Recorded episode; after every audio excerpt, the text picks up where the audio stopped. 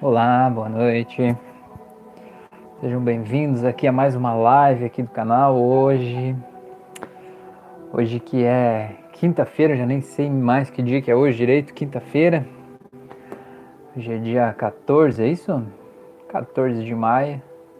Então sejam bem-vindos aqui a mais essa live aqui no canal do YouTube. Lives todas as segundas e quintas-feiras, nesse mesmo horário, às 21h36, né? 9h36 da noite. Então, guardar uns momentinhos aqui para o pessoal chegar, para o pessoal entrar. O tema da nossa live de hoje é sobre desapego. Desapego. Então vamos ver, você que, se tiver alguém aí, me dá um ok aqui para eu saber que tá tudo certo. Boa noite, Milângela, seja bem-vinda, a Mila e o Álvaro.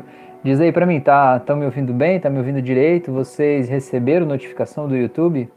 Ah, acho que sim, eu recebi aqui a notificação também, beleza, tudo certinho. Ah, Álvaro, boa noite, olha só que bonito casal com dois equipamentos, né? Coisa mais querida, hein? Assim, aí levei fé, hein? Olha só, e os likes ainda, porra, fico muito orgulhoso assim de vocês, hein? Poxa, coisa boa, coisa mais querida, hein? Então, gente, hoje a gente vai falar sobre desapego aqui, uma sugestão que eu recebi aqui, aí a gente vai, na segunda a gente já tem um outro tema lá. Dá só mais um momentinho para as pessoas entrar aqui, a Fran, olá, boa noite, seja bem-vinda.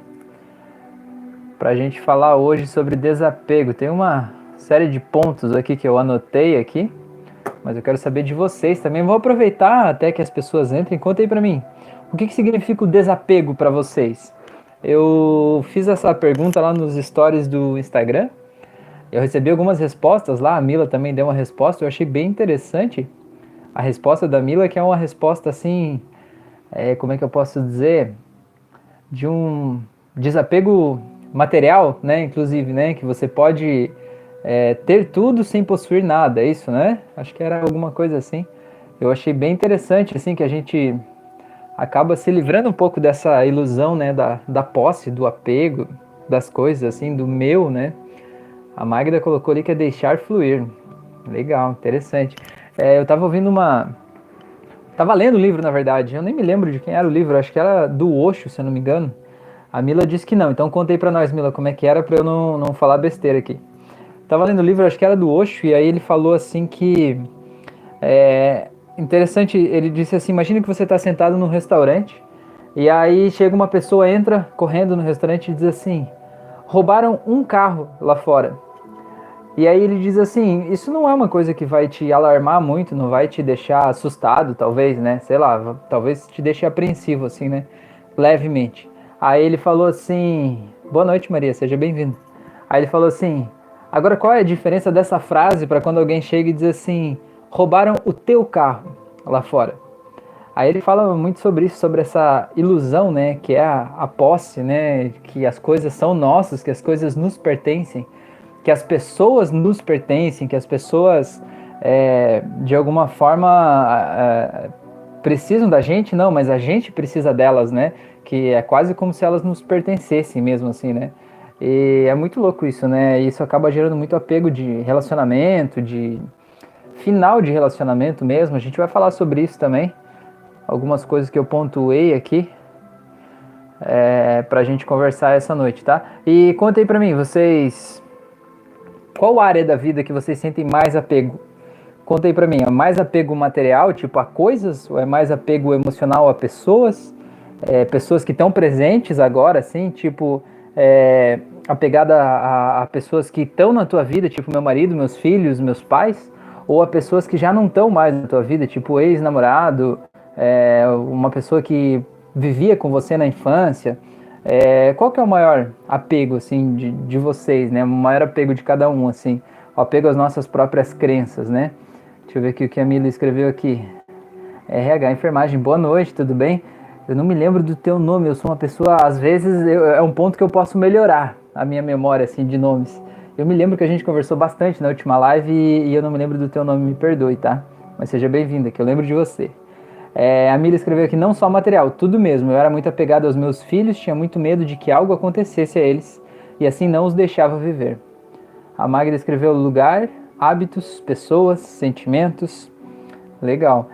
Mila, é interessante isso que você fala, que tem muita gente que fica rodando na tua cabeça um filme de terror sobre tudo que pode acontecer com os filhos, né? Eu atendi uma moça uma vez a respeito de ansiedade, e ela tinha, se eu não me engano, 3 filhos. E ela ficava passando na cabeça dela o dia todo cenas de tudo que podia acontecer de errado com os filhos dela, sabe? Ela via eles, tipo, como se tivesse num acidente de carro, ela via o carro batendo e ela via eles se machucando, eles morrendo, eles indo pro hospital. Ela via, tipo, eles na escola e entrar uma pessoa atirando na sala de aula. E tudo isso foram coisas que a cabeça dela foi criando, né? Só que pro nosso cérebro, pro nosso sistema, isso tudo acaba ficando real, né? E quanto mais tempo a gente passa pensando essas coisas, mas isso vai se tornando real mesmo na nossa mente, né? Vai ficando muito forte e fica, né? O sentimento que vem dessas memórias, embora falsas, mas memórias, faz a gente se sentir mal, né? Então você imagina o nível de ansiedade que ela estava a qualquer momento que os filhos saíam ali debaixo da asa dela, né? Que por algum motivo ela tinha que trabalhar, eles iam para a escola e eles não estavam juntos com ela. Ela sentia um pânico terrível, assim, né? Bem aterrorizante isso, né? Você imaginar viver preso numa vida assim é bem assustador, e o quanto que isso faz mal, né? Não só para a pessoa, mas para os filhos também, né? Impede eles de ter as suas experiências, né? A Mila escreveu aqui: por isso mesmo eu tenho a mente muito trágica, por isso pratiquei o desapego. Essa história que você conta era eu. Ah, olha só, que bom, você se identificou com essa história aí, Mila. Na verdade, tem várias histórias na terapia que, na verdade, acaba mudando as pessoas, né? Mas as histórias são as mesmas, assim, é incrível, né? Como a gente consegue guardar traços semelhantes, né? Nós somos humanos, afinal de contas, né? A maioria de nós, pelo menos, pelo menos nessa encarnação aqui, estamos humanos. E aí tem muita coisa em comum. Tá, mas deixa eu começar os meus pontos que eu anotei aqui, porque senão eu vou ficar conversando aqui e a gente... não segue. Olha que interessante. Eu olhei ali agora, a gente estava 7 minutos, 7 segundos, tinha 7 pessoas assistindo e 7 curtidas. Olha a sincronicidade aí, 4 vezes o número 7, hein? Meu Deus, que coisa. A Maria escreveu ali: o apego é sempre muito pessoal. Mesmo quando queremos convencer-nos da distância emocionalmente, lá nos traímos. Quando queremos nos convencer da distância emocionalmente, você pode falar um pouquinho mais, Maria, só para eu entender... como que é esse conceito de quando a gente quer se convencer de uma distância emocionalmente? Conta aí pra gente, porque eu acho que é bem de encontro ao que eu vou falar aqui agora. Enquanto você escreve aí, eu vou vendo aqui. Ó. O que eu anotei aqui, que é o primeiro ponto, é que é a nossa emoção que gruda a nossa memória. É uma coisa que eu sempre digo, assim, né? A gente acha que a nossa memória é um vídeo gravado, né? De todos os momentos da nossa vida, mas a nossa memória não é assim. A nossa memória, ela é gravada no nosso subconsciente, é arquivada os momentos que tiveram uma emoção muito forte envolvida com ele, seja momentos bons ou seja momentos ruins, né? O que teve uma emoção que tirou a gente do nosso normal, do nosso comum, da nossa zona de conforto, que mexeu com a gente positivo ou negativamente, aquele momento a gente guarda uma lembrança, né? Então, por exemplo, imagina aí o café da tarde que você tomou no dia 3 de janeiro de 2010.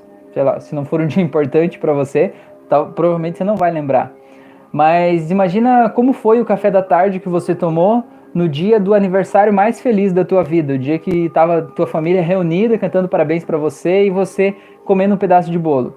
Você consegue ver que dessa segunda imagem, dessa segunda lembrança, você vai guardar a imagem disso, né? Você vai guardar as sensações, você vai guardar o som, você vai guardar o momento que você viveu naquele momento lá, né? Então, o que isso tem de diferente entre os dois? A diferença é justamente a emoção que você sentiu em um e no outro. O que teve emoção mais forte fez você guardar aquele fato. No caso do aniversário, foi a felicidade, né? A alegria de estar com aquelas pessoas fez com que você guardasse aquelas imagens, aqueles sons, e aquilo ficou guardado aí dentro de você.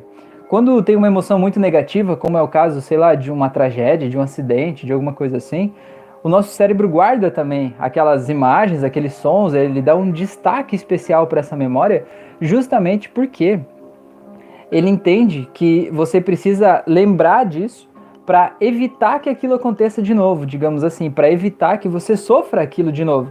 Então é como se ele mantivesse aquilo sempre bem vivo dentro de você, porque você está com medo de que aquilo aconteça, e evitando esse medo de que aconteça, você acaba dando força para aquela memória, para aquele fato, e aquele fato fica muito presente ali dentro de você, acaba ficando muito, muito forte, assim, né?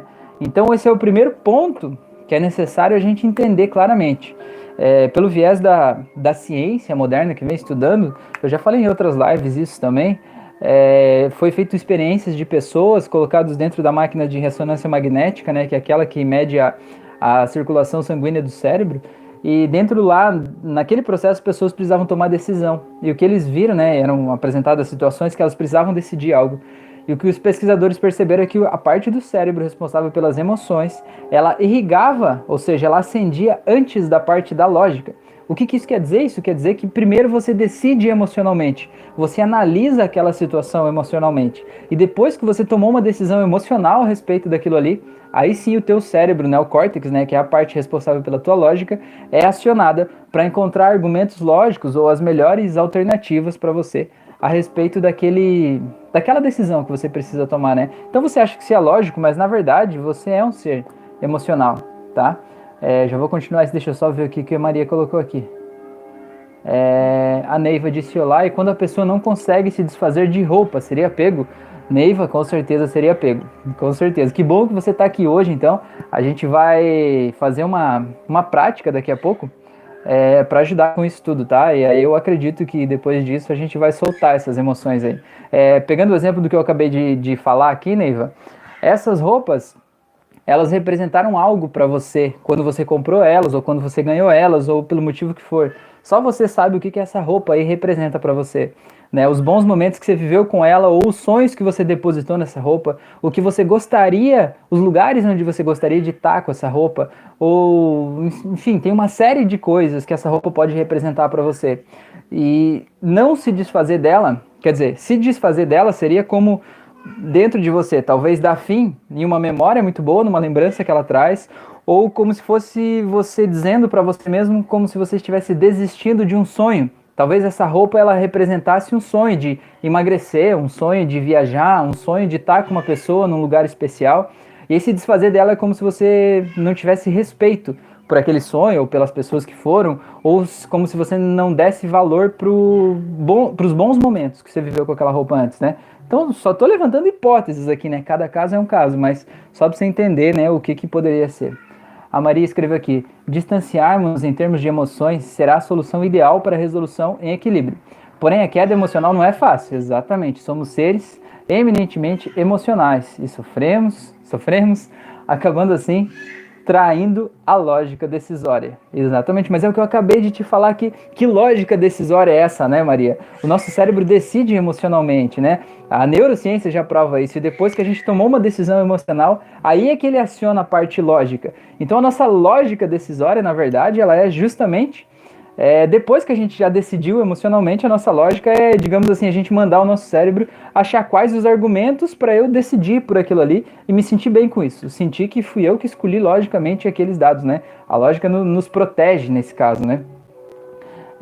Tá, deixa eu ver o que passou aqui. A Valéria, boa noite, eu tenho dificuldade de desapegar pessoas, coisas. A Neiva deu uma risada ali, não sei se ela se identificou nessa questão da roupa, foi isso, Neiva? A Maria escreveu, o tempo acaba resolvendo. Legal. Então, mas olha que legal que vocês estão aqui hoje. O tempo resolve, muitas coisas o tempo resolve, tem coisas que ele cicatriza, mas ainda machucam lá dentro. Mas existem ferramentas e técnicas que a gente pode potencializar. Talvez uma coisa que ia levar um ano, 10 anos, 20 anos para você esquecer, ou pelo menos dar uma camuflada, às vezes, sei lá, 1 hora, 2 horas, 1 semana. Você consegue resolver aquela questão dentro de você, né? Você consegue mudar aquela história que você conta sobre as experiências que você viveu, né? E é isso que é o legal da terapia, tá? Então o primeiro passo é você entender que são as emoções que grudam essas memórias. Então, se você tá apegado a algo, é porque o que aquele algo representa para você? Não o algo em si, mas o que ele representa. Em que momento você comprou, em que momento você ganhou aquilo lá, em que momento você viveu aquilo ali, o que aquilo ali representa para você, né, emocionalmente. E aí você precisa entender que você não está apegado ao objeto em si, você está apegado àquela emoção. Seja uma emoção boa, que o teu cérebro, o teu sistema, o teu subconsciente fica te levando lá para te lembrar daquela emoção boa, de um desejo, de uma promessa que você fez, de uma coisa que você está correndo, ou seja, uma emoção muito ruim, que aquele objeto representa para você, e você quer estar ali sempre olhando para ele, sempre ligado nele, para que ele, aquele mal-estar não volte a se repetir dentro de você. É como se você quisesse se proteger daquilo ali, né? Então a gente está muito apegado às nossas histórias, né? E é muito importante também a gente entender que muitas vezes a gente está apegado às nossas crenças. Porque o que é uma crença? Uma crença é uma verdade irrefutável. É uma verdade que não pode ser contestada. Por exemplo, não sei se vocês torcem para um time de futebol, eu sempre dou esse exemplo porque eu acho que é o mais claro assim, de entender. Se você torce para um time de futebol, você acha que o teu time é o melhor que existe. Só que o fato dele ser o melhor que existe na tua mente é uma crença. Não existe um argumento lógico para você achar que ele é o melhor. Você vai dizer, ele tem os melhores jogadores, paga os salários mais altos, ele já ganhou não sei quantas taças lá de campeonatos, né? Mas nada disso é um argumento lógico suficiente para você definir como ele ser o melhor do mundo. Ele é o melhor do teu mundo, né? E na verdade o que é? Você teve algumas experiências no passado, que você teve felicidade, uma alegria muito grande, esse time provavelmente estava associado a essa alegria. Por exemplo, você era criança, estava em casa e tinha teu pai, um tio, a mãe, um vizinho, sei lá, alguém que você admirava, torcia para esse time. E aí quando aquele time ganhou, digamos, a final de um campeonato, você sentiu aquela felicidade que você nem entendia de onde que veio aquela felicidade, por que estava ali, mas estava todo mundo feliz naquela casa, de repente, numa aura de alegria por causa daquele time. E você, a partir daquele momento, associou emocionalmente aquela alegria a esse time. Então, quando você vai torcer para esse time, não é porque você acha racionalmente que ele é o melhor do mundo. É porque emocionalmente você está buscando aquela felicidade que você sentiu naquele momento e acabou associando a esse time. Então, o que é o detalhe de uma crença? Uma crença é algo que não pode ser contestado no universo da pessoa, né? A pessoa não aceita ser contestada. Ela acaba se apegando às crenças, aos valores, às experiências que ela teve. E o apego às crenças também acaba impedindo ela de abrir novas portas dentro da sua própria vida, né? Então o apego a crenças é uma coisa muito, muito importante, muito forte, assim. Deixa eu ver o que mais que tem aqui, ver se eu não passei alguma coisa, vamos lá. A Maria escreveu, o tempo acaba resolvendo. Maria escreveu, não podemos resolver tudo numa reencarnação. Ô Maria, então, na verdade, isso aí que você falou é mais ou menos o que eu estava falando agora, assim. Isso é uma coisa que você acredita, né? É uma coisa que está dentro de você. Por quê? E por que você acha que a gente não pode resolver tudo numa encarnação? Porque você teve experiências, vivências, você viu coisas, sentiu coisas, você teve uma construção social da tua vida, da tua identidade, da tua espiritualidade até o dia de hoje. E tudo que você viveu até aqui, experienciou até aqui, te faz crer, acreditar que não é possível resolver tudo, né, numa única encarnação. Mas talvez existam pessoas que acreditem que é sim possível resolver em uma única encarnação. E agora a questão é, quem que tá certo, quem que tá errado? Ninguém tá certo, ninguém tá errado e todo mundo tá certo ao mesmo tempo, né? Você tá certa porque essa é a tua verdade e a outra pessoa tá certa também porque ela tá certa dentro do mundo dela. E isso aí é justamente o que a gente chama de crença, né? Eu acredito nisso, não tem nenhuma verdade, não tem nenhum argumento, não tem nenhuma teoria, não tem nada que desminta isso. Só que quando a gente, digamos assim, fecha em uma crença, a gente acaba perdendo oportunidades de talvez poder conseguir abrir novas portas que a gente poderia abrir porque a gente não. Para mim aqui vai ser devagar, por exemplo. É muito comum na terapia a pessoa vem e pensa assim, eu tenho um estado depressivo faz muito tempo e nesse estado depressivo aqui, para resolver isso, eu acredito que é só com 5 anos de terapia, tomando remédio, fazendo não sei o que lá e tal. O que acontece? Não adianta eu fazer uma terapia com essa pessoa, fazer uma regressão, fazer uma sessão, sem eu tratar essa crença primeiro. Por quê? Porque a pessoa pode acessar o motivo da depressão, da tristeza, desativar todos os gatilhos, desativar ali todos os ganhos secundários que ela tem relacionados ao problema, né, a doença ali que ela está experienciando naquele momento. Mas, se eu não tratar essa crença de que vai levar 5 anos para eu sair disso, a pessoa não vai se permitir melhorar dos sintomas que ela apresentava, porque vai levar 5 anos para ela sair disso. Ela decidiu e ela está apegada a uma crença, entende? Então, o apego não é só um apego material, não é só um apego emocional, mas é um apego às nossas crenças também, um apego à nossa história, um apego ao jeito que a gente conta a nossa história até aqui. Então foi curioso, até esse caso que eu estou contando, foi uma moça que ela falou, foi justamente isso, né? Ela falou que, eu costumo dizer que quando ela chegou no meu consultório, os amigos dela levaram ela, parece que numa pá, sabe? Eles pegaram ela da cama lá, assim, levaram. E ela disse assim, que ela estava se isolando do mundo, ela tinha uma empresa, ela estava se isolando do mundo, ficando longe das pessoas, ela não ia mais para a empresa, né? Ela era a proprietária, e ela não ia mais, e ela me contou que ela estava num processo de, digamos assim, se afastar das pessoas, porque ela já tinha planejado que ela ia cometer suicídio, já estava tudo esquematizado, como ia ser, de que jeito que ia ser, que horas ia ser, já estava tudo certo, só que ela queria se afastar das pessoas gradualmente para que as pessoas não sentissem a falta dela, para que as pessoas, digamos, não fosse um baque para as pessoas, um dia ela estava trabalhando e no outro ela não estava mais, né? Então ela queria ir que as pessoas fossem desapegando dela pela falta de convivência, mas por sorte ela tem bons amigos, e esses bons amigos perceberam isso, né, e aí trouxeram ela, e ela me falou justamente isso, não, eu já faço terapia, já faz não sei quanto tempo, tomo remédio, nada disso resolve, porque a minha história é muito difícil, muito sofrida, e ela apegada à forma de contar a história dela, e realmente a história era muito terrível, assim, sabe, era uma história bem sofrida, assim, mas aí o que a gente fez? Foi lá, ressignifiquei, tratei a crença, e como ela tinha isso, que ia levar 5 anos, e na hipnose a gente trabalha com digamos assim, o lúdico, né, a imaginação da pessoa, eu falei assim, agora você vai ver o calendário aí na tua frente, você vai ver que já passou 1 mês da tua sessão de hipnose, isso lá no final, né, já tinha tratado as coisas, agora já passou 1 ano, agora já passou 2 anos, agora até que chegou em 5. Aí o que deu?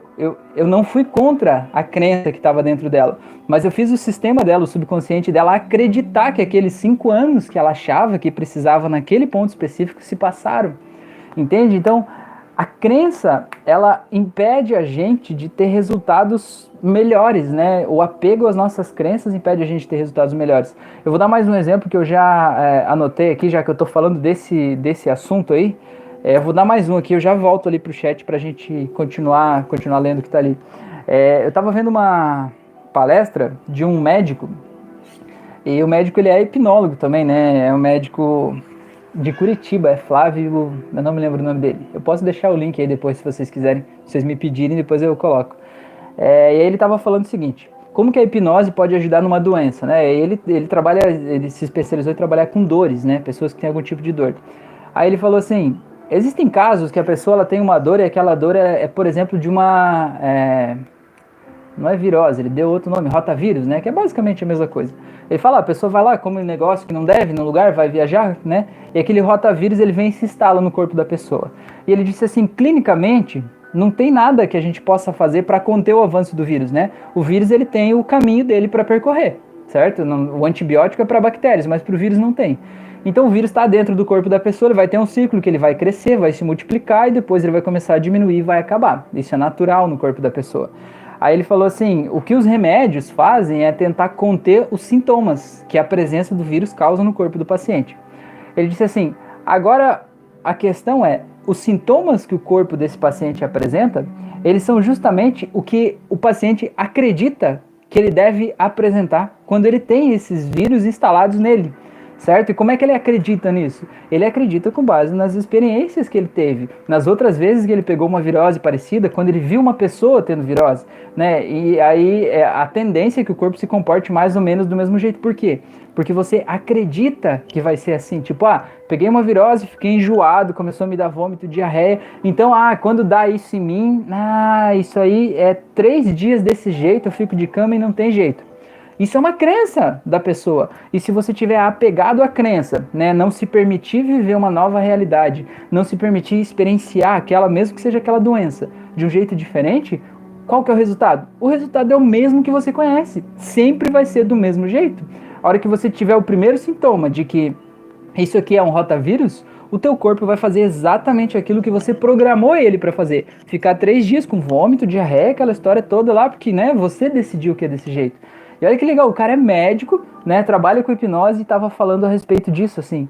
Então, tem pessoas que, por exemplo, são apegadas à enxaqueca. Ah, eu tenho uma enxaqueca desde que eu era criança, e aí ela me dá uma vez por mês, ou ela me dá, sei lá, uma vez a cada 2 meses, e quando ela dá, aí não tem jeito. Aí eu fico mal, eu fico de cama, dói de um jeito terrível, fica latejando, e fica não sei quantos dias, e o meu corpo se comporta de tal forma, né? Tem gente que diz assim, eu preciso fazer alguma coisa, tipo, tem gente que diz, só se eu tomar o remédio X. Tem gente que diz, só se eu vomitar para melhorar um pouco a minha dor de cabeça.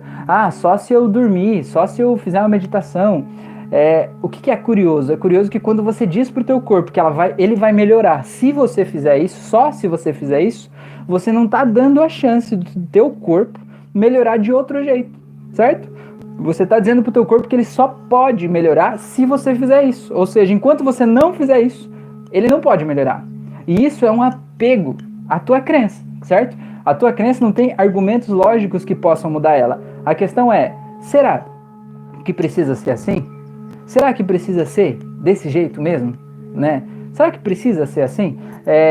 Curioso, eu atendi uma senhora, eu já estou contando história aqui, mas já que eu estou falando em apego à crença, e se o tema de hoje é apego, eu acho que é importante falar disso. Eu atendi uma senhora, ela tinha, se eu não me engano, 60 e alguns anos, ela estava quase chegando aos 70. E ela foi indicação de um médico, por incrível que pareça. Eu acho até que o médico estava testando, assim, tipo, será que o que esse rapaz fala é verdade mesmo? Será que faz sentido esse negócio de hipnose, né? Aí ele mandou lá, porque ela falou que ela tem 60 anos e desde os 15, faça as contas aí, quantos anos dá desde os 15. Digamos que ela tenha 65, então faz 50 anos da vida dela, que ela tem enxaqueca. Diz que a dor de cabeça é terrível, muito forte. E aí, como era o médico dela, o médico falou que fez vários exames, né? Todos os tipos de exame possível que pudesse ser feito, ela fez, né, durante a vida dela, e nada apresentou, né? Nenhum tipo de problema, nada fisicamente ali no cérebro, né, ou algo que justificasse aquela dor. Mas a dor estava lá. E uma vez por mês ela tinha aquela dor, e ela falou que quando aquela dor atacava, ela ficava 10 dias com aquela dor, né? Não tinha nada que ela fizesse que diminuísse a dor naqueles 10 dias. Ela tinha que ficar de cama e tal. Aí beleza, ela foi lá, daí eu perguntei pra ela assim, você acredita que as coisas que você pensa e a vida que você leva pode ter a ver com isso? Não, eu não acredito, isso não tem nada a ver. Falei, bom, então, né, não posso te ajudar muito, né? Porque o que a hipnose faz? Ajuda as pessoas a entender as emoções. Daí ela, né, se abriu talvez pra possibilidade, né? Que uma pessoa que tem muita dor de cabeça, muita enxaqueca, ela tende a ser uma pessoa muito controladora, tende a ser uma pessoa muito assim... que quer as coisas do jeito dela, uma pessoa resistente, uma pessoa que não muda de ideia, sabe? Uma pessoa que só acredita nela mesma, assim, né? E que quer controlar os outros, assim, no caso dela, ela queria controlar o marido, os filhos, queria controlar um monte de coisa, assim, né? E é óbvio, a cabeça dela doía, né? A cabeça dizia assim, ei, dá um tempo aí, relaxa, né? Era um jeito, sei lá, da espiritualidade, vamos dizer assim, tirar ela de cena e dizer, vai, fica deitadinha lá e deixa a gente viver a nossa vida aqui, mais ou menos isso. E ela foi lá no segundo dia dessa crise. Então, ou seja, ela ia ter que ter mais 8 dias de dor ininterrupta, sem ter nada que pudesse fazer ela melhorar. E ela fez uma sessão. E sem brincadeira, no final da sessão ela pulava. É engraçado você ver uma senhora, né, 65 anos, pulando, dando risada, que nem uma criança, assim. E ela saiu na rua pulando, e se dizia, meu Deus, como é que pode? Minha cabeça não dói nada, nem que eu tente achar a dor, ela não tá aqui e tal. Aí eu falei com ela a respeito do apego, inclusive, né, a respeito de que aquela dor era uma emoção que estava ali acumulada naquele momento, e que naquele momento a gente fez uma varredura nas emoções dela ali, e que naquele momento, obviamente, não tinha o que doesse. Mas se ela voltasse para casa, e se ela voltasse a ter os mesmos pensamentos, voltasse a querer controlar a vida das pessoas, voltasse a ter tudo aquilo ali, a dor tenderia a voltar, afinal de contas, a dor é a somatização daquela coisa que está ali, né, junto com ela. E aí ela me falou no outro dia, ela disse assim, acordei com uma leve dor. Aí eu expliquei para ela uma âncora, né, que pode fazer com a hipnose, e ela fez a âncora e passou. Aí no terceiro dia ela falou assim, agora começou a doer um pouco de novo e tal. Mas enfim, ela conseguiu resolver, amenizou aquela dor, quebrou aquela crise. Então o que é mais importante? Ela tinha na cabeça dela uma crença de que aquela crise ia durar 10 dias e que nada no mundo podia resolver aquela crise, nem os remédios, que ela estava tomando vários remédios bem, bem fortes, assim. Aí ela foi ali e aquela sessão que teve de 1 hora no segundo dia, quebrou aquela crença dela de, mas se no segundo dia parou de doer sem remédio, então quer dizer que não precisa necessariamente levar 10 dias, sabe? E isso já fez ela abrir uma possibilidade dentro dela, que é justamente desapegar daquela crença. Então, quando a gente perceber algo que é uma crença, algo que impede a gente de seguir, é a coisa mais importante que a gente tem para desapegar, tá? Deixa eu seguir o chat aqui para não perder aqui. A Magda escreveu aqui: desapego é falta de amor próprio, respeito a si mesma e presença. Todo sentimento que você direciona é seu, não é pelo outro. Estamos apegados a emoções do que sentimos enquanto estamos com a pessoa X, no caso amoroso. A Mila escreveu aqui: tem também o apego de coisas de outras pessoas, às vezes que já não estão mais aqui. Desapegar parecia falta de respeito. Exatamente. Se você recebeu um presente, sei lá, dos pais, dos avós, né, e aquilo representa os seus pais e seus avós, parece que é como se você estivesse traindo eles, né, como se você estivesse perdendo os seus pais de novo, quando você se desfaz de um bem, de um objeto, né. Mas, na verdade, a questão é, os seus pais não são aquele objeto, né, ou seja lá, quem for aquele que representa aquilo lá, né? Não é aquele objeto. Aquele objeto, ele representa um estado emocional. Tem uma fábula, uma história, sei lá, chinesa aí, que conta que eles precisavam contratar um novo guardião para o mosteiro, que o guardião antigo morreu. E aí o monge foi lá e chamou todos os samurais, eles estavam reunidos lá nessa sala do mosteiro, para descobrir quem ia ser o novo guardião do mosteiro. Eles pegaram um objeto bem delicadinho, feito à mão, talhado lá, com toda a delicadeza, de porcelana, e colocaram no meio da sala. E disseram assim, e ele contou toda a história daquilo lá, e os samurais olhando em volta, né, que aquele ali contou toda essa história do objeto, né, e aí ele disse assim, olha, esse aqui é o problema. E ele saiu da sala, né, foi pro lado e ficou olhando. E aqueles caras, né, todos samurais lá, com espadas, ficaram tudo olhando, pensando, tá aí, o que e daí? E eu com isso, né? E aí veio um louco lá e pegou e tirou a espada dele, quebrou aquele objeto, bateu no meio, demoliu o objeto, todo mundo ficou olhando e disse, meu Deus, como é que pode? Objeto tão caro, né, com a riqueza de detalhes que ele contou. E aí o monge falou, justamente, um problema é sempre um problema. Não importa o quanto você pagou por aquele objeto, não importa quantas emoções estavam associadas a ele, não importa o quanto aquilo valeu em algum momento da tua vida, não importa quanto aquilo te ajudou em algum momento da tua vida, se agora ele é um problema, ele é um problema, entendeu? Um problema é sempre um problema, e os problemas têm que ser tratados como problemas. A gente precisa entender, por exemplo, que nem usando o exemplo do que a Mila falou, eu gosto de fazer uma ressignificação assim. Digamos que esse objeto aqui representa parentes meus que faleceram, né? E eu recebi aqui. E aí eu não quero me desfazer disso aqui, porque isso aqui representa eles. Mas digamos que isso aqui é uma coisa grande, que está ocupando espaço na minha casa, né? Imagina que fosse um piano daquele de tocar, assim, ocupando um espaço gigante lá. Aí eu não posso usar aquele espaço para outra coisa, porque aquele piano está lá, e aquele piano me incomoda, me atrapalha, digamos assim, né? Embora ele lembre os momentos bons que eu vivi, né, com os pais, enfim.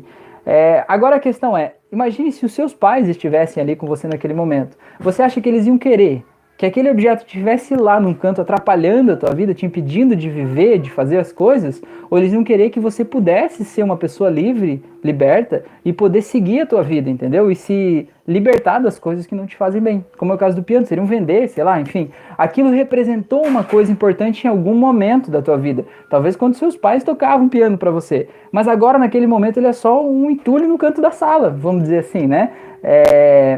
E o importante é você entender que não é aquele objeto que você quer, ou aquela história, ou aquela crença que você quer as boas lembranças que aquilo te traz, né? Então as boas lembranças não vão embora junto com aquilo, e isso que é o mais importante da gente entender. Tá, vamos lá.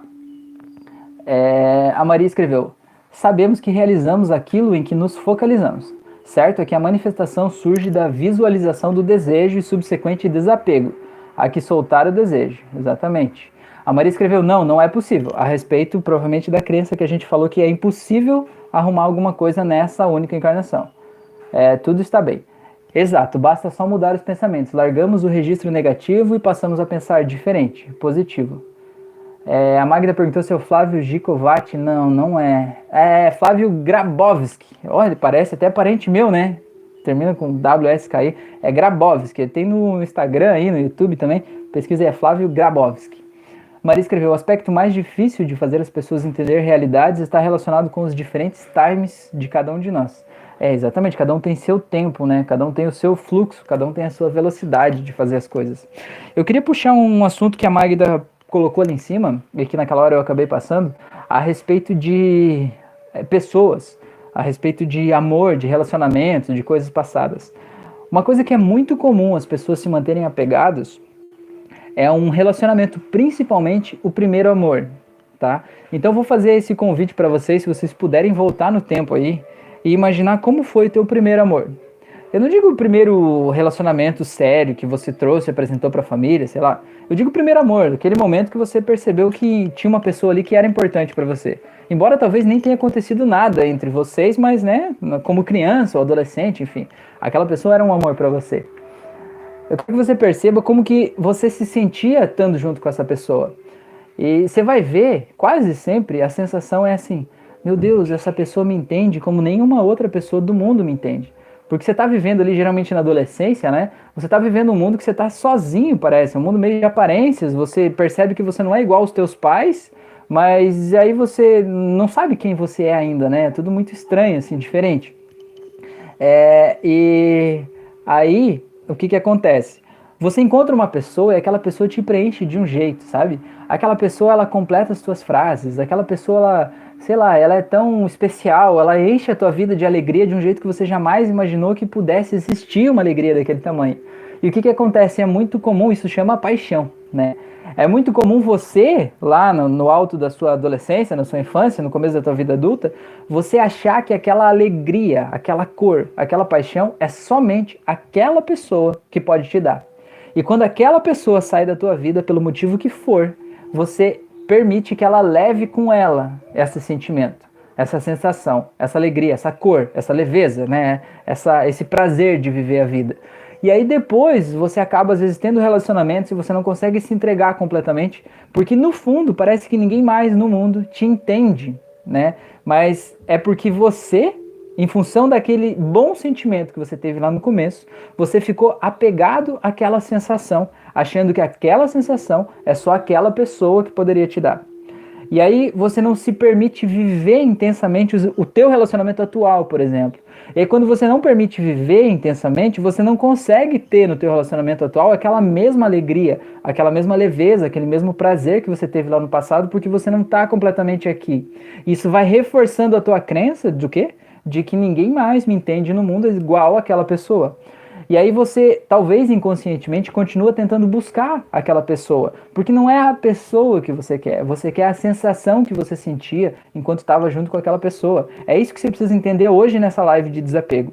E entender que aquela sensação que você sentiu é tua. Aquela pessoa ajudou a compor o cenário, o contexto, para que você pudesse sentir aquela sensação naquele momento. Mas não foi ela que te deu isso. Porque o estado emocional é interno, entendeu?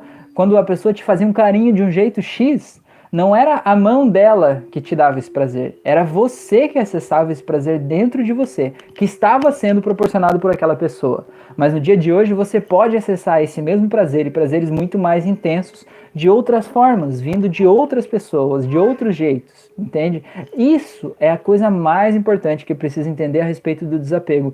Quando você se perceber apegado a alguma coisa, alguma pessoa, alguma situação, a um emprego, a sei lá, o que for, quando você se perceber apegado a alguma coisa, pense assim: o que realmente eu estou buscando com isso? O que isso aqui realmente me interessa, né? Qual a emoção que eu estou buscando nisso aqui? E entenda outras formas na tua vida de encontrar aquela emoção. Porque quando você fizer isso, você vai poder libertar aquele fato, aquela pessoa, aquela coisa que está ali na tua vida. Porque você não está apegado àquilo, você está pegado à emoção que aquilo representa, tá? A Valéria escreveu ali: eu não consigo desapegar por medo da falta. Mas é justamente isso, Valéria. A gente tem algo, e aí às vezes aquele algo não preenche, né? Aquele algo já não dá mais para estar ali. Mas a gente não solta ele por medo de ficar sem, né? Só que o medo de se a gente não soltar, a gente não vai ter outro, né? E se a gente não soltar esse, a gente não vai ter outro. E o medo de ter outro faz com que a gente fique com esse, tá? Mas o que eu quero dizer com isso? Eu vou contar uma outra história aqui, que é uma metáfora aí, que eu já vi várias pessoas falando e que eu acho muito interessante, que é a do ofurô de merda. Já ouviu isso? O ofurô é aquela banheira, né? Cheia de bicos de hidromassagem. Então, o ofurô de merda, imagine que você tá deitado lá numa banheira, ou imagine que você entrou numa banheira bem limpinha, cheirosinha, com sais de banho bem gostosa. Mas em algum momento aquela banheira começou a se encher de merda, né? Foi acumulando merda, aquela água foi ficando cada vez mais fedorenta e foi ficando com cheiro ruim, foi ficando cremosa até assim, como se estivesse dentro de uma privada, né? Como dentro daquelas patentes de antigamente, né? Sabe aquelas que eram de madeira? Você conhece isso? Não. Vocês são do tempo da patente. Então é como se você estivesse lá dentro. Aí você olha e... a Valéria que falou, né? Às vezes você olha e você vê assim, meu, isso aqui é merda. Isso aqui não serve pra mim. Eu não me encaixo nisso aqui. Isso aqui não foi feito pra mim. Eu sei que tem algo de errado. Eu sei que o meu lugar não é aqui, no meio dessa merda, né? Eu sei disso. Mas tá tão quentinho aqui, né? Tá tão gostosinho. Tem uma massagenzinha, sabe? Um bico de massagenzinha nas costas. Dá uma relaxadinha. É tão gostoso. Eu sei que é ruim. Eu sei que fede. Eu sei que não é pra mim. Mas tá tão gostoso. Né? Então, esse tá tão gostoso é justamente o ganho secundário que a gente chama, né? O que é o ganho secundário? Tudo que a gente faz na vida, a gente ganha algo para fazer ou para não fazer aquilo. Então, se você quer fazer uma coisa na tua vida, mas você acha que você, por exemplo, tá com medo de desapegar por não ter outra opção, alguma coisa assim, você tá tendo um ganho secundário. Qual é o ganho secundário? É aquela massagenzinha do ofurô lá, sabe? Aquela coceguinha nas costas ali e tal. Você sabe que não dá, que não vai dar pra ficar ali pra sempre, que não é desse jeito. Mas tá gostoso, né? Tá confortável. Agora a questão é a mais importante. Até no curso de hipnose, lá no grupo de Facebook dos alunos do curso, alguém me perguntou, acho que foi a Laura hoje, se eu não me engano. Se você tiver aí, me corrige aí se eu tiver errado. Eu sei que o Facebook dela é Ame-se Terapias Holísticas. Ela me perguntou assim, como que a gente pode ajudar uma pessoa a resolver um problema, mas que ela não está disposta a se desapegar da coisa ou da situação ou do pensamento que faz ela ter aquele problema. Eu digo assim, olha, para mim, como terapeuta, esse é a maior das dificuldades, sabe? É o maior dos desafios, é a maior das frustrações, vamos dizer assim. Porque é como se uma pessoa te procurasse porque ela quer ficar seca, sabe? Ela diz que ela tá cansada de estar molhada o tempo todo, que ela fica tossindo por ela estar na chuva, tá molhada daquele jeito, e que ela não quer mais aquilo, ela quer ficar seca. Aí você vai e diz pra ela assim, mas então você percebe que aí onde você tá chovendo? E que talvez se você puder vir aqui embaixo do telhado, não vai chover? A pessoa diz, não, eu percebo. Aí você diz, não, então você pode vir aqui? Ela fala, não, mas é que eu quero ficar na chuva. E ela não tá errada, entendeu? Ela não tá errada. Se ela quer ficar na chuva, ela tem um ganho secundário para estar lá na chuva. O grande problema da nossa vida, o que é? A gente quer ter o resultado bom que outras pessoas têm, mas a gente não tá disposto a fazer o que as outras pessoas fazem, né? Então, a gente tá apegado àquele resultado que tá acontecendo ali, aquele ofurô de merda, aquilo que a gente já conhece, né? E aí a gente tem medo de arriscar. Só que enquanto a gente fizer somente as coisas que a gente conhece, que a gente sabe, a gente vai ter somente os resultados que a gente já conhece e que a gente já sabe, né? A zona de conforto, aquele lugar ali onde a gente pode ficar imóvel ali, que as coisas vão ficar assim como elas estão, né? Então tá aí para tirar vocês um pouco do lugar comum, né? Dá uma chacoalhada aí hoje. A Maria escreveu ali, os homens no geral sentem e atuam de forma diferente. Ah, ela tinha escrito lá em cima também. Boa, Rafael, esse é o postulado feminino, sobretudo as mulheres têm que ver do outro lado da cortina. As mulheres têm que largar o sentimento de posse, é a posse e a sua impossibilidade que causa o sofrimento e o subsequente necessidade de desapego. A Fran escreveu, está ruim, mas é familiar, acaba sendo o medo do novo, com a crença de que o novo pode ser pior. Exatamente, o novo pode ser pior, e você está certo, você não está errado, né? O novo pode ser pior, mas e se for melhor? Né? A probabilidade dele ser pior ou melhor... Pode ser 50% a 50%, ou às vezes o que você tem é muito ruim, pode ser muito melhor do que isso. E às vezes o que a gente está sentindo é só aquele medinho de dar um passo a mais, né? A Maria escreveu aqui, por apego é igual a estagnação, e desapego é sinônimo de mudança e crescimento. Exatamente. Na verdade, assim, o apego em si, ele é uma consequência do medo, né? E o que é o medo, né? Por esse viés espiritualista, o medo é justamente a falta de amor. Amor não no sentido de um amor romântico, não é porque você é uma pessoa que não tem um companheiro de vida que você tem falta de amor, não. O amor é você conseguir olhar para a vida com olhos de amor incondicional, acreditando que as pessoas são boas. Não quer dizer que você vai se colocar numa posição que possa, sei lá, sofrer algum tipo de problema, mas acreditando realmente que as pessoas são boas e que o mundo é um lugar legal de se viver, bonito, colorido, gostoso, né? E quando você sente isso, você não tem medo, né? Porque se você tem medo, por exemplo, de ficar sozinho, vamos dizer assim, é porque talvez no teu mundo, no teu universo, você tem uma crença muito forte que a maioria dos homens são ruins, que os homens, ou mulheres, né? Eles não querem nada sério, que eles são cafajestes, né? Ou que elas vão trair, ou sei lá o que aparece aí na tua mente. Isso que é legal de você olhar para as crenças que você tem e entender que são essas crenças que fazem você ter medo de talvez não encontrar uma outra pessoa que feche aí a tampa da tua panelinha, né? Porque pelas tuas crenças, a probabilidade de encontrar uma pessoa desse jeito é pequena se você acha que o mundo é um lugar ruim, que as pessoas são ruins, né? E isso causa medo. E o medo, no fundo, gera o apego. Eu vou ficar apegado com o que eu tenho, né? Tem até aquela frase, né? Antes um pássaro na mão do que dois voando. Eu nem sei quando é que começou isso, nem sei a história disso, mas é muito melhor dois voando, né? O pássaro foi feito para voar, né? E a gente não tem que querer aprisionar as pessoas, os animais. A gente tem que querer deixar as coisas fluírem, né? Não só pelos outros, mas até por egoísmo próprio mesmo, sabe? Quanto mais você deixar as coisas fluírem, mais as coisas ficam naturais, ficam gostosas pra gente, assim. Tem um ditado lá, eu tô cheio de ditado hoje, né? Meu Deus, tem um ditado que fala assim, não aprisione a borboleta, mas cuide das suas rosas. Porque são as suas rosas do teu jardim que fazem as borboletas virem, né? Então, vamos olhar pra gente, né? Olhar o que a gente tem, o que a gente pode fazer. Deixa eu ver se tem alguma coisa aqui. Pessoas, eu quero convidar vocês para fazer uma prática aqui rapidinha, já que a gente está falando de desapego, eu acho que é muito importante fazer essa prática aqui, uma metáfora que é bem legal. E vamos fazer já, porque a gente já está em 46 minutos, eu já estou falando ofegante aqui, porque a gente está... assuntinho que rendeu hoje, hein? Pode ser, pessoas? Então, vamos lá? Vamos lá? Tá tudo bem? Tá tudo certo? Que legal, vocês estão aí até agora, né? Que coisa boa, hein? Tô feliz. Leonardo escreveu ali, os melhores vídeos de auto-hipnose, me ajudou muitas vezes já. Ô, Leonardo, gratidão, tô muito feliz de você estar aqui, tô muito feliz de receber esse feedback.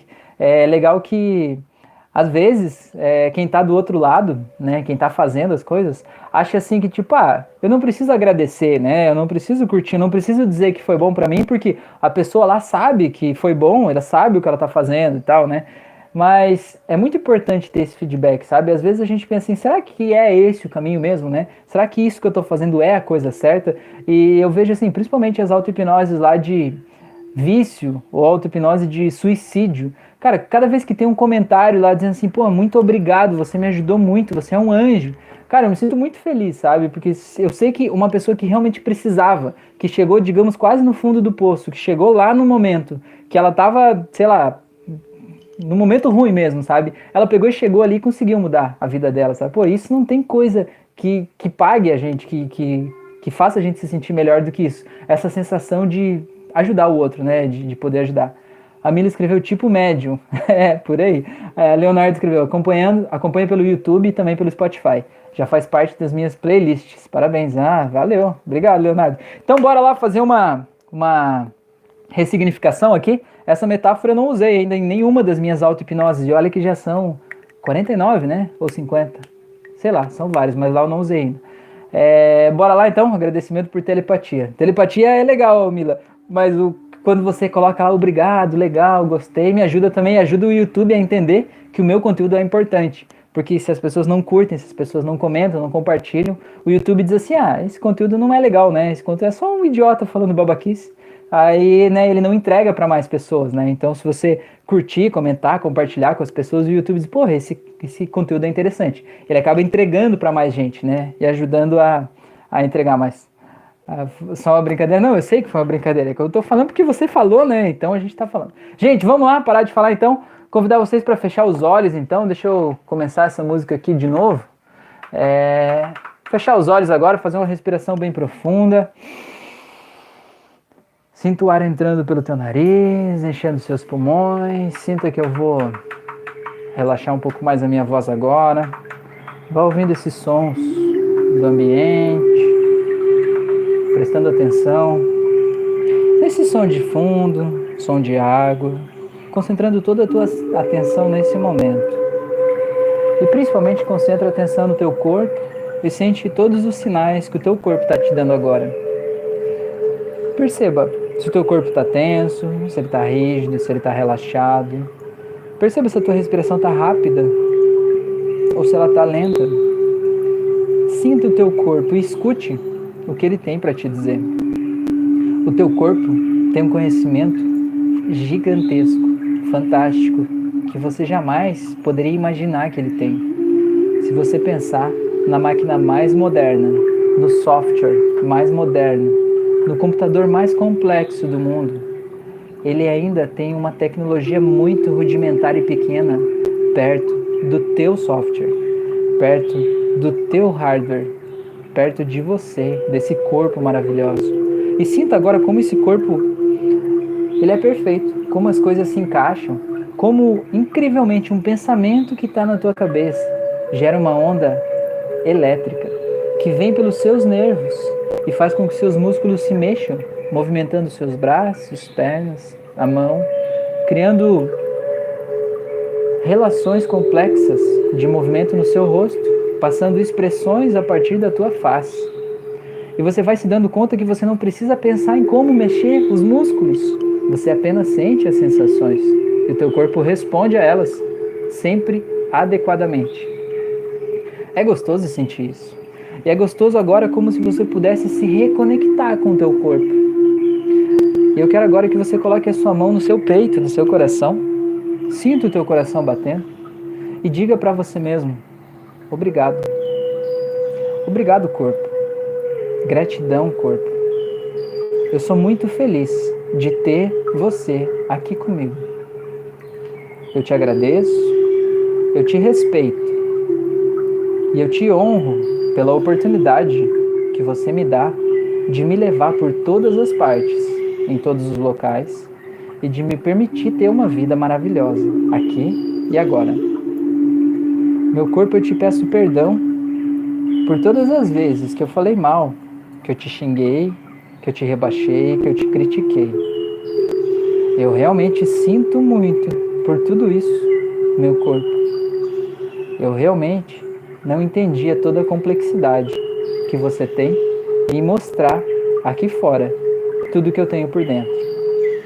Eu te agradeço imensamente por isso. Eu quero te dizer que eu te amo, meu corpo maravilhoso. Te amo do jeito que você é. E se for preciso mudá-lo, eu assumo a minha responsabilidade de mudar os meus pensamentos, os meus sentimentos, as minhas histórias, me desapegando de tudo o que eu entendia como um mundo real, para eu poder, a partir de agora, construir um novo mundo, repleto de novos significados, a partir das experiências que eu começo a ter a partir de agora. E eu entendo que com isso você, meu corpo maravilhoso, vai refletir aqui fora quem eu sou por dentro. E eu te agradeço por isso. Eu te liberto de todas as crenças que ficaram guardadas nas suas células, tecidos, tendões, tudo que ficou armazenado aí no teu corpo, nesse corpo. Eu te liberto também de mostrar tudo o que eu precisava desapegar até aqui, porque agora eu aceito receber esses avisos de outras formas, nos meus sonhos, nos meus pensamentos, e eu aceito olhar para essas situações de forma mais amorosa, para poder te libertar de tudo isso. E agora eu quero que você sinta, imagine, visualize como se você estivesse em um barco, um barquinho veleiro, sabe aquele veleiro, ao vento, sentindo a brisa batendo suavemente no seu rosto, aquela vela levantada forte, e uma brisa suave, e você no meio do mar, sem mais nada em volta de você, só você e esse barco. Um barco lindo, espaçoso, novo, cheiroso, amplo, iluminado, te traz ótimas sensações de estar aí, e você olhando para todo esse mar maravilhoso que está aí, se sentindo um ótimo velejador, sabendo que, aprendendo a manipular essa vela, você pode ir para o lado que você quiser, não importa de onde vem o vento, você decide a direção. Então, sentindo tudo isso, eu quero que você se permita viver essa experiência, essa sensação. Eu quero que você se dê conta de que no passado você já sentiu essa sensação vários momentos da sua vida. E perceba que esse momento representa todos esses bons momentos que você viveu na sua vida e que passaram. Todos os momentos que você se sentiu completamente preenchido, mas que ficaram no passado e por algum motivo, o motivo que for, eles acabaram. E agora, eu quero que você aí, sentado aí, sentindo toda essa felicidade que você está sentindo e sabendo tudo que esse barco representa, eu quero que você perceba que o vento começa a ficar mais forte e você olha no horizonte e uma nuvem começa a se formar e o tempo começa a fechar e as ondas começam a ficar maiores e você começa a perceber que aquela tempestade está se aproximando rápido demais, que não vai dar tempo de você fugir daí, não tem para onde ir e por mais que você use o vento, não tem jeito. E a tempestade está vindo e as ondulações ficam maiores e as ondas começam a quebrar em cima do barco. E o barco sobe e desce em ondas cada vez maiores, 2 metros, 4 metros, 5 metros. E você percebe que não tem jeito, você já baixou a vela e não tem jeito. E aquele barco está cada vez mais balançando, cada vez mais forte. E não existe nada que você possa fazer. Esse temporal, esse vendaval está fazendo subir e descer e está virando uma bagunça. Né? E você sabe que não tem nada que você possa fazer. E nesse momento você olha para esse barco e você percebe que a única alternativa para você sair vivo daí é você entrar no barquinho salva-vidas que está ali atrás. Então, simplesmente, entre no barco salva-vidas e deixe esse seu veleiro porque você sabe que ele já quebrou, já entrou água no fundo e que ele vai afundar, é inevitável que ele afunde. Então agora, você sabe em que momento foi da sua vida que apareceu uma solução que te permitiu sair daquela situação que era tão boa e de repente virou algo tão ruim. E aí você no seu barquinho vê aquele veleiro afundando, afundando e desaparecendo. E aí você chega a dormir, desmaiar dentro desse barco salva-vidas, sentindo as ondas te jogando, te sacolejando de um lado para o outro, mas sabendo que esse barco, pelo menos ele não vira, ele não afunda, ele não vai furar, ele é seguro desse jeito. E aí você segue. E aí o tempo passa e de repente você acorda no outro dia em uma praia e você se dá conta de que você está parado. Você não sabe como você chegou aí, mas você está parado. E você agradece o barco, você desce e vibra porque você está vivo. E você beija esse barco, você abraça ele, você diz que você ama esse barco, que esse barco é maravilhoso. E só você sabe o que esse barco representa, só você sabe em que momento da tua vida você apareceu na tua vida uma solução que te salvou de um desastre iminente, né? E você abraça esse barco, beija e você agarra ele, e você leva ele para fora do mar, e você faz uma barraca com ele, uma tenda, constrói uma casa, e vive ali embaixo com esse barco, porque essa ilha é deserta, e você está ali com esse barco e você dá um nome para ele, você ama esse barco, sabe tudo que ele representa, a tua salvação naquele momento, e você faz uma fogueira ao lado dele e fica ali. E aí você no outro dia sai para explorar a ilha, procurar água, procurar comida, né? E vai, e você passa vários dias ali tendo só o barco como teu companheiro, e você sabe o quanto esse barco te salvou e quanto ele representa coisas boas para você, você ama ele, você diz para ele que você jamais vai ficar longe dele, né? E aí você, um dia, de repente, você decide ir um pouco mais longe do que você ia normalmente, para conhecer algo um pouco maior, e tem um morro, uma montanha muito alta, que você decidiu nesse dia subir esse morro, e você subiu depois de muito escalar, muita força, você subiu esse morro, e chegou lá em cima, bem no alto, bem no topo desse morro, e quando você chegou lá, você percebeu que do outro lado do morro, olhando lá embaixo, bem longe, tinha uma vila, tinha luzes, tinha uma cidade, tinha muita coisa lá embaixo, você estava salvo, você não estava numa ilha deserta, você estava assim, de volta no continente, você poderia sair, e você poderia conhecer as pessoas, e você poderia chegar de volta na tua casa, no teu lugar, no teu porto seguro, onde você estava procurando. E aí você volta de novo, desce o morro lá por onde você veio para buscar o teu barco, o salva-vidas, o teu amigão, o teu querido. Você não vai deixar ele lá, e você desce correndo que nem um louco feliz da vida para pegar esse barco. E vai correndo, correndo, correndo, correndo, até que você chega no barco, pega a cordinha dele, coloca nas tuas costas aquela cordinha e volta correndo, correndo, correndo, levando o barco junto com você, um pouco você carrega nas costas, um pouco você arrasta ele, mas você não vai deixar ele ali, você ama esse barco, e só você sabe o que ele representa, e você vai levando, levando, e aí você começa a subir o morro, mas de repente, chega uma hora que esse barco vai ficando mais pesado, e vai ficando cada vez mais pesado, e chega uma hora que você percebe que não dá para continuar subindo o morro e carregando o barco, que é impossível continuar subindo esse morro e carregando o barco, que ele é pesado demais e o morro é muito alto. E aí nesse momento, quando as tuas forças acabam, você para. Solta o barco no chão, olha para ele e pensa: eu tenho que fazer uma escolha agora. Ou eu vou continuar sendo fiel a esse barco e ficando com ele para sempre, cuidando dele e sendo grato ao bem que ele me fez, vivendo na casinha que eu construí usando ele como telhado.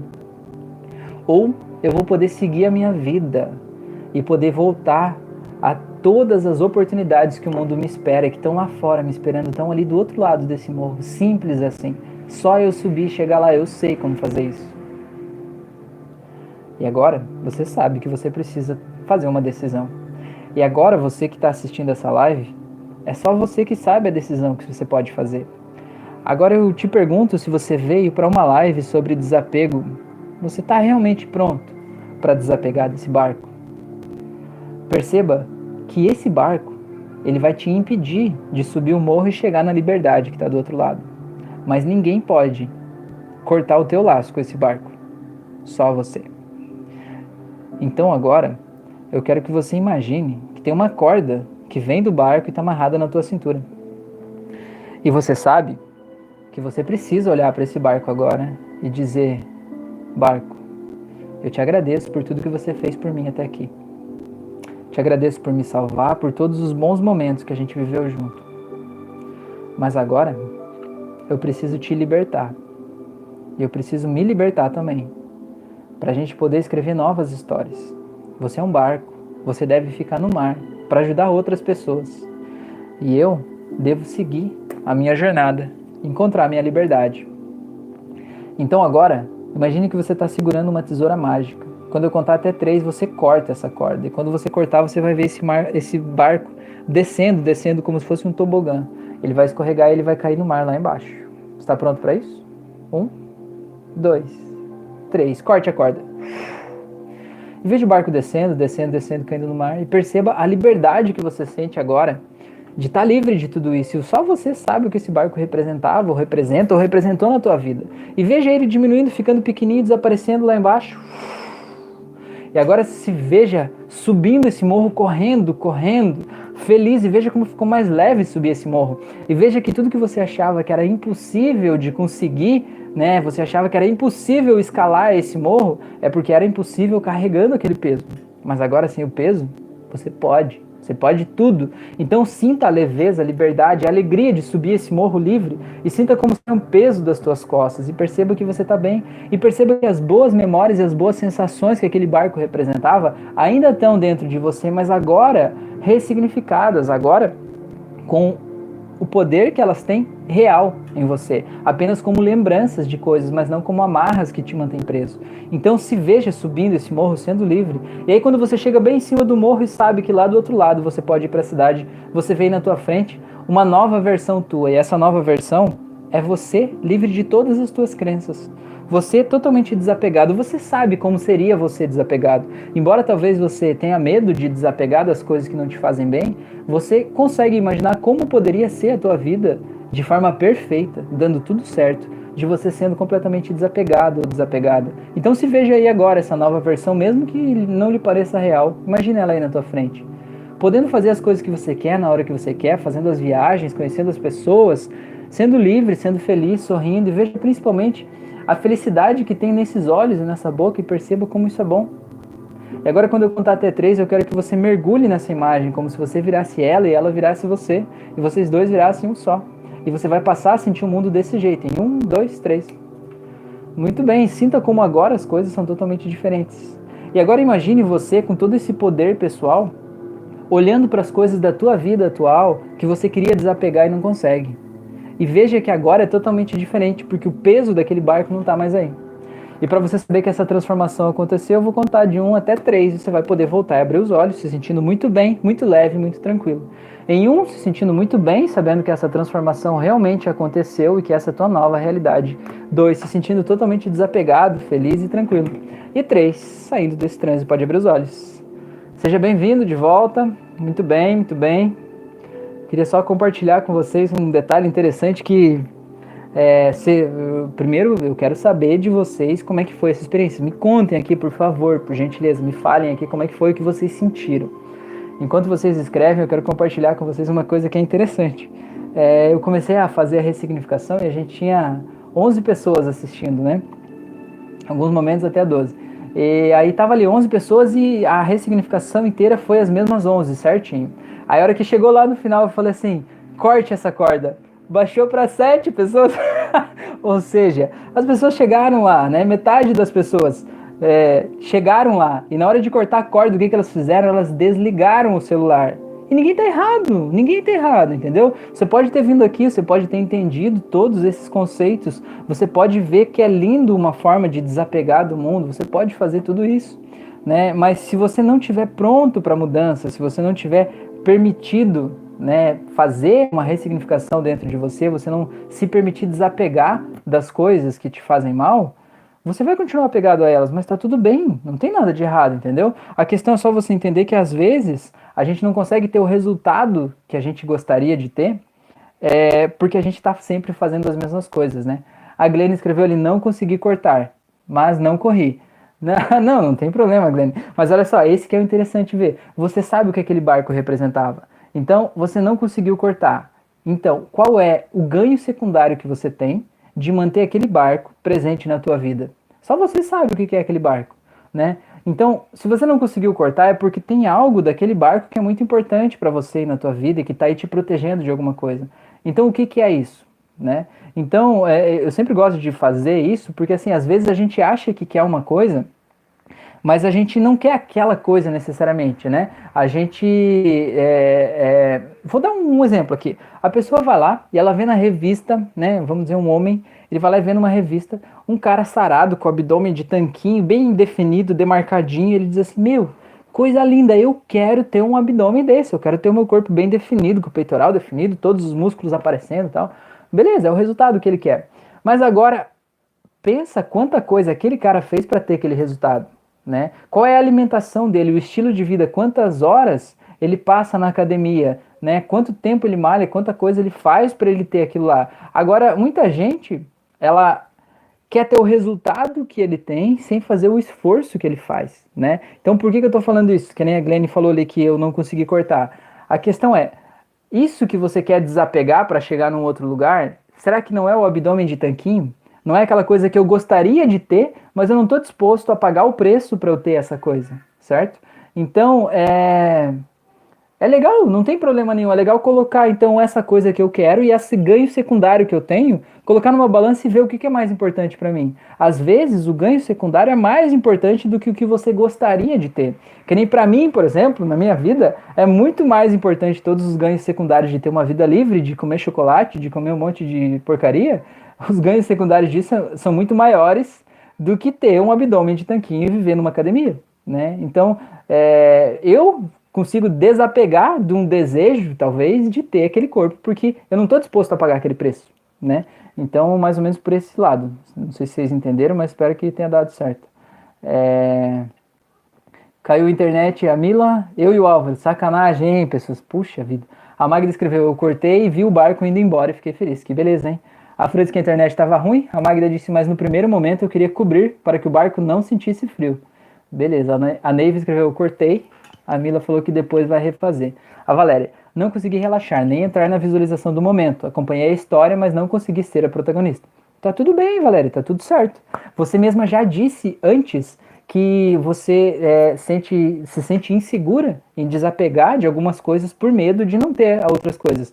O que acontece? Você já disse para si mesmo, para o teu subconsciente, que não é para ele fazer, digamos assim, uma grande ressignificação que vá te fazer desapegar de uma coisa, porque você não está pronta para isso, certo? Você me falou isso ali em cima, né? Então o fato de não conseguir relaxar e não conseguir entrar é só o teu subconsciente atendendo o teu desejo, certo?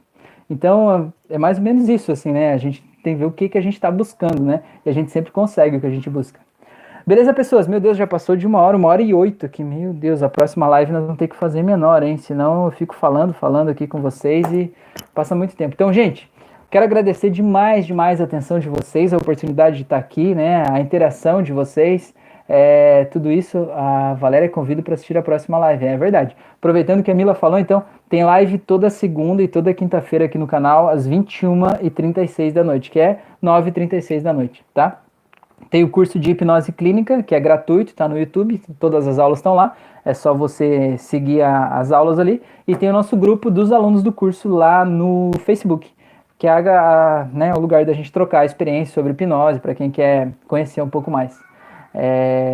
A Mila escreveu, talvez possa ajudar, a Valéria escreveu gratidão, o Bruno, cheguei tarde, deu risada. Seja bem-vindo, Bruno, não existe tarde nem cedo, existe sempre a hora certa, seja bem-vinda. Bem-vindo. A Glênia escreveu grata, a Neiva colocou uma caretinha ali, que beleza. Gente, gratidão por vocês estarem aqui, muito obrigado mesmo, eu espero que eu possa ter, de alguma forma, contribuído aí com a vida de vocês, de alguma forma, né, fazer vocês ver sob uma outra perspectiva e fazer vocês entender, assim, principalmente olhar duas coisas, que é o que eu quero que vocês olhem. A primeira é quando vocês perceberem que estão apegados a algo, percebam qual é a emoção que aquele algo representa para você, qual é a história que vocês estão apegados. E a segunda coisa é, qual que é? Qual que é a emoção? Qual que é o ganho secundário que você tem em continuar com aquele algo, né? Você sempre ganha algo continuando com aquilo. E perceba se esse ganho secundário, por acaso, não é maior do que o que você poderia ter de benefício caso você desapegasse, certo? Então coloca os dois na balança e vê, porque às vezes não é desapego necessariamente que você quer. Às vezes você quer um pouco de clareza para ver que o que você tem já é o que você sempre quis, né? Mais ou menos por aí. Valeu, pessoas. Gratidão por vocês estarem aqui. Um abraço. Até a próxima.